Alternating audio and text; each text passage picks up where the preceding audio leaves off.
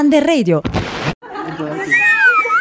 Cioè, ragazzi, io non mi spiego mai come provo a rimorchiare le ragazze, li fischio, li urlo, ma nessuno mi si fila mai. Ma aspettate, riproviamoci. È bellissima! eh? Ah, tutto a posto? Ma Sì. chi sei?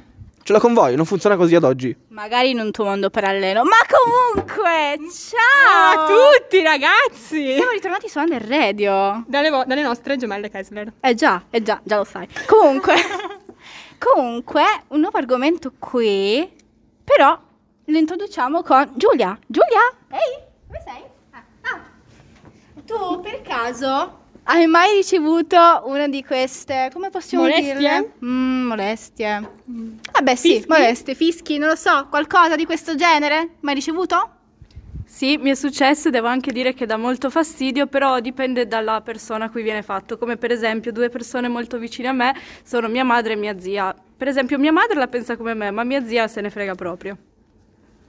Oh raga, ma quello che avete fatto all'inizio, lo sketch, è quello che capita a me tutti i giorni, ogni volta che torno a casa da scuola, che torno a casa dal lavoro. Cioè, non è che io sia la più bella del mondo, sono sti uomini che non usano il cervello prima di fare le cose. Cioè, dai. Beh, io non conoscevo questo nome di catcall, ma lo conosceva molto bene Antonella e io lo sapevo in un altro modo.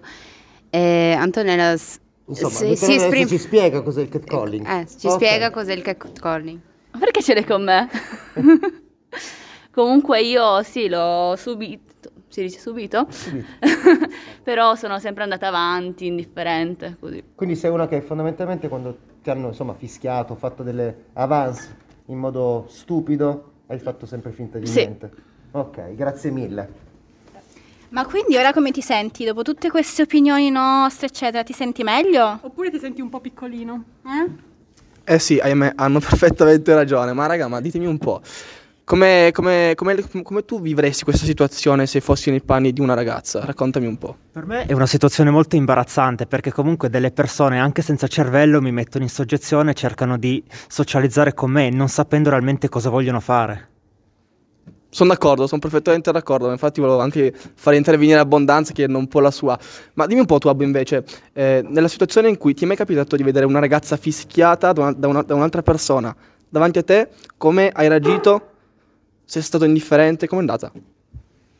Mm, No, personalmente no- non mi è non mi è mai successo, però mi darebbe molto fastidio vederlo da- dal vivo. Ma Interveniresti secondo... Cioè, interveniresti, no? Sì, Faresti sì, qualcosa? sì, sì. Ok. Bene, bene, bravo. ma abbiamo un ospite d'eccezione. Assolutamente, assolutamente. L'ospite in questione è appunto il nostro professore che giustamente ha un'età un pochino diversa assolutamente, quindi sarebbe bello poter introdurre capendo cosa è Aspetta un cambiato. secondo, in età diverse stiamo dicendo che Vito è... è- è- È giovane dentro, è giovane- possiamo dire così, è giovane dentro. il nostro grande posso Vito, Under Radio. Assolutamente. Quindi, eh, prof, come, eh, esatto, le cose come sono cambiate da da vent'anni fa ad oggi? Cioè, com'è stato questo movimento e come si è evoluta la cosa?